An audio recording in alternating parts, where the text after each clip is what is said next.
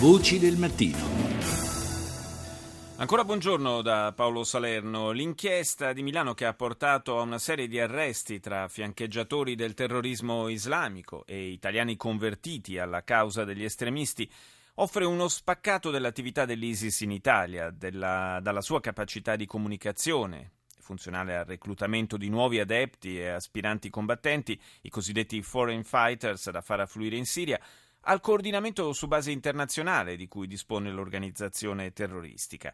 Al microfono di Rita Pedizzi ne ha spiegato i dettagli il procuratore nazionale antimafia e antiterrorismo Franco Roberti. Abbiamo le prove dell'esistenza di centrali di coordinamento internazionale delle attività dei foreign fighters, coordinamento, supporto logistico, supporto finanziario. Tutto questo che cosa comporta? Comporta innanzitutto una sempre più stretta cooperazione internazionale a livello di paesi europei, ma anche di altri paesi non europei, perché il terrorismo internazionale, proprio per questa sua capacità di muoversi sul piano transnazionale, con molta facilità di reclutare soggetti dappertutto, che è raggiungibili attraverso i mezzi di internet, i social network, e quindi facilmente avvicinabili a determinate categorie di soggetti, anche facilmente condizionabili. Ecco, il pericolo è proprio questo, per cui non si può andare avanti da soli, bisogna agire in coordinamento a livello internazionale con le forze di polizia e con le autorità giudiziarie anche degli altri paesi e devo dire che da questo punto di vista segnali positivi ce ne sono, c'è da parte di alcuni stati come l'Albania, stati che sono in questo caso cruciali nel contrasto al terrorismo, c'è grande disponibilità alla cooperazione, c'è una consapevolezza della gravità della sfida e quindi della necessità di rispondere adeguatamente anche a livello di Unione Europea. Dopodiché è chiaro che bisogna organizzarsi, bisogna anche armonizzare certi profili operativi, se non addirittura gli ordinamenti giudiziari per rispondere in modo sempre più efficace a questo terrorismo internazionale.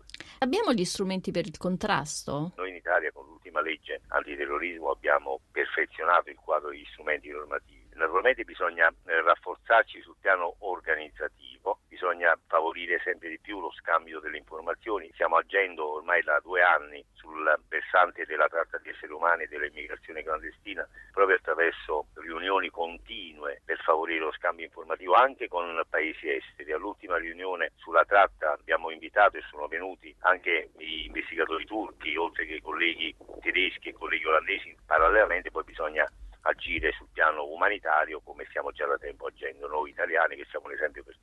Avete individuato da dove arrivano questi aspiranti martiri? Quelli che aspirano a muoversi dall'Italia verso la Siria, stiamo monitorando tutta una serie di soggetti. Quelli che arrivano, finora abbiamo un solo caso accertato di un uh, soggetto che è arrivato in Italia nel 2011 a Lampedusa, sbarcato a Lampedusa, già radicalizzato per la verità, che poi attraverso i social network si è in qualche modo avvicinato all'ISIS e che si accingeva a partire con il supporto logistico che gli veniva da una centrale turca, a partire per la Turchia per indirizzarsi poi in Siria, quando è stato invece fermato dalla Procura distrettuale di Bologna.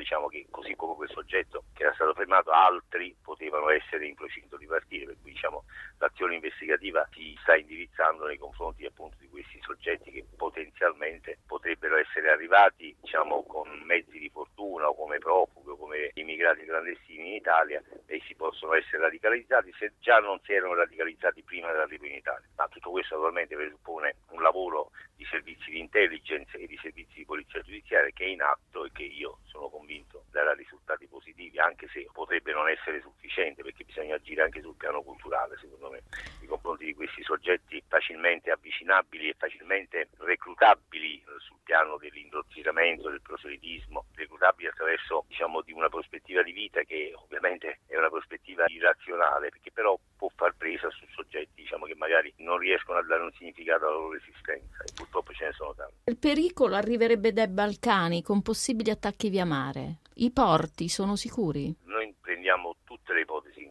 situazione e le verifichiamo. Non è possibile dire in questo momento se i porti sono sicuri. C'è una grande attività diciamo, sia sul piano dell'intelligence che su quello della polizia giudiziaria. Noi questo possiamo assicurare. Poi naturalmente non si può dare la certezza della sicurezza in assoluto, però sappiamo che stiamo mettendo in campo tutto quello che è necessario e possibile fare per prevenire.